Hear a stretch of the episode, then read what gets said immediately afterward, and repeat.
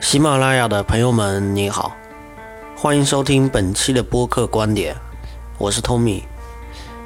今天我想跟大家聊聊中国足球这个话题。在这个即将过去的二零一九年，我们共同经历了几次关于中国足球的大事件。我们看到了中国足球第一次拥有规划球员，我们也看到了亚洲杯的出局。世界杯预选赛的惨败，还有国足主教练里皮在这一年内辞职了两次。今年国足的表现可能和你的钱包一样，都是让你失望透顶的。而且我建议大家做好心理建设。我想用今年围绕在企业家身边的一句话来形容中国足球：今年是未来十年中最好的一年。说实话，这不是悲观，啊，也不是看空，而这就是中国足球的现实。呃，我觉得只有看清了现实，大家才会着手去做那些真正有意义的事情。里皮艺术教练的辞职呢，从他的言论和亲近里皮的人释出的只言片语来看呢，这么一个拿着巨额年薪的功勋教练。呃，不是不想带好中国男足，除了这个物质上的回报，对他老人家荣誉上的折损，我觉得他也都认了。国足是真的带不动，技战术水平根本达不到比赛的要求。现在这批球员的水平最多只能算是亚洲二流，而这话也不是我说的，这是张路张指导说的，原话是一些个亚洲二流球员。带着一群亚洲三流球员，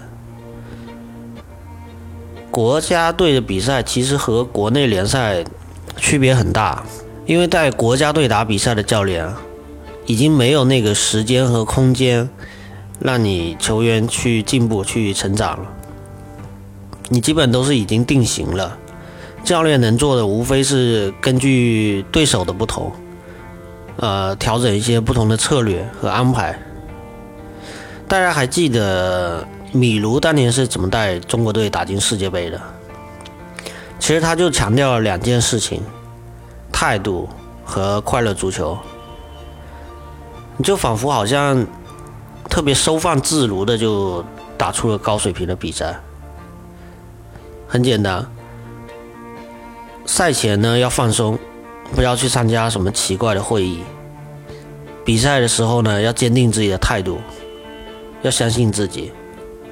那除此之外，嗯，其实也不可否认，当时国足里面至少有一两个是亚洲顶级球员，然后呢带着一群亚洲二流球员。那其中还有好几个是在欧洲联赛可以打上主力位置的，比如郝海东、杨晨和孙继海。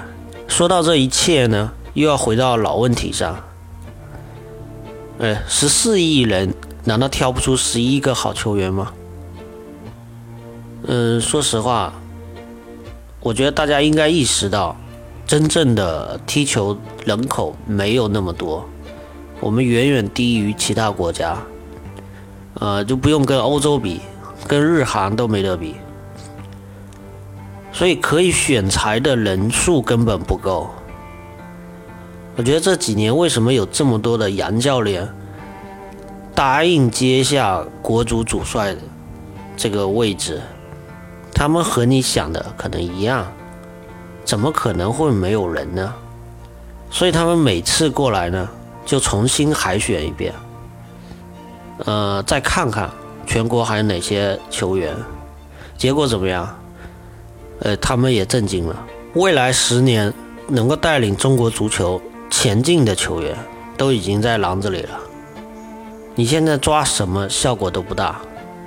十年之后的足球苗子，从现在开始培养还来得及。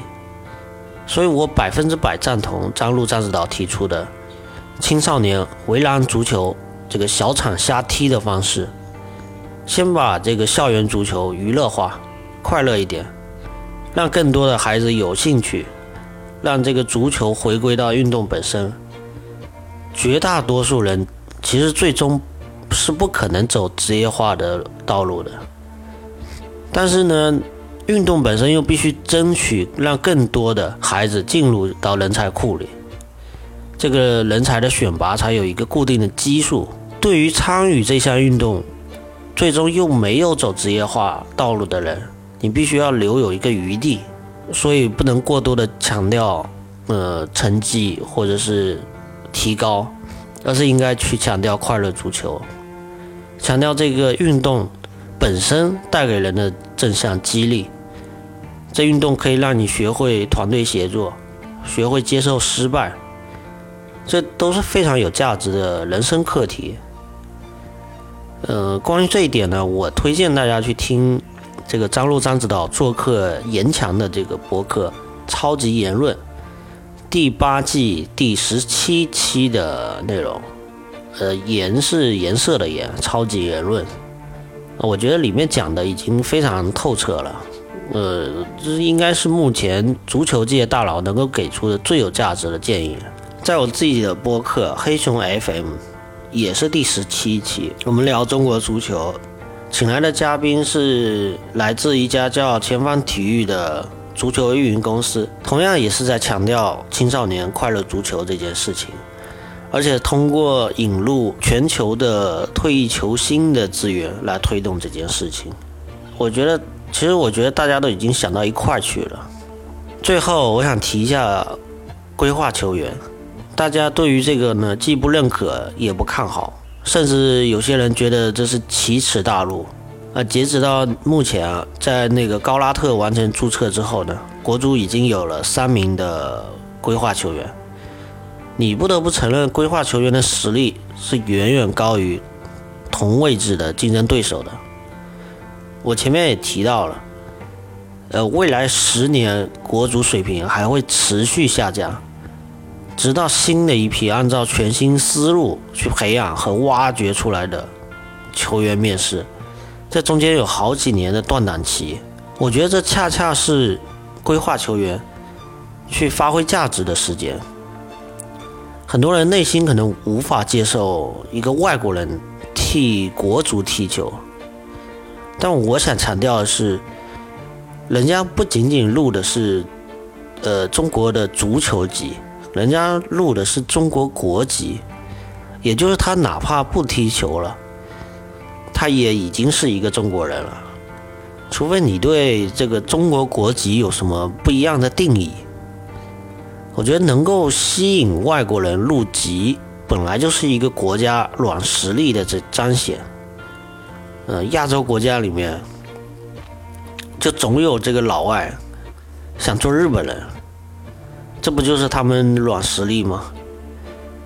还有很多人说，规划球员像雇佣兵，好，那你就当他们是雇佣兵，他们确实岁数大了，不可能踢个十年八年了，但是他们有这个历史使命，来填补中国足球。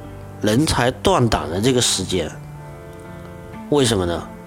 因为足球可以踢得不好，但是球员和球迷的自信心会持续的受影响，还会影响到青少年，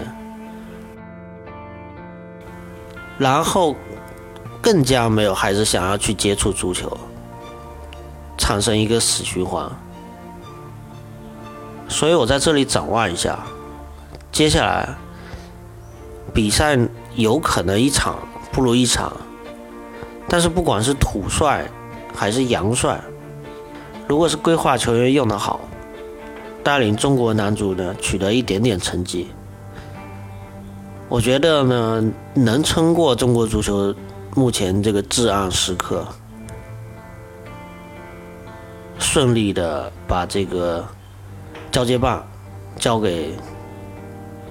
下一棒，年轻人，所以希望有生之年，大家还是可以看到中国足球真正的冲出亚洲，走向世界。好，感谢收听本期节目，我是 Tommy，欢迎大家到黑熊 FM 来做客。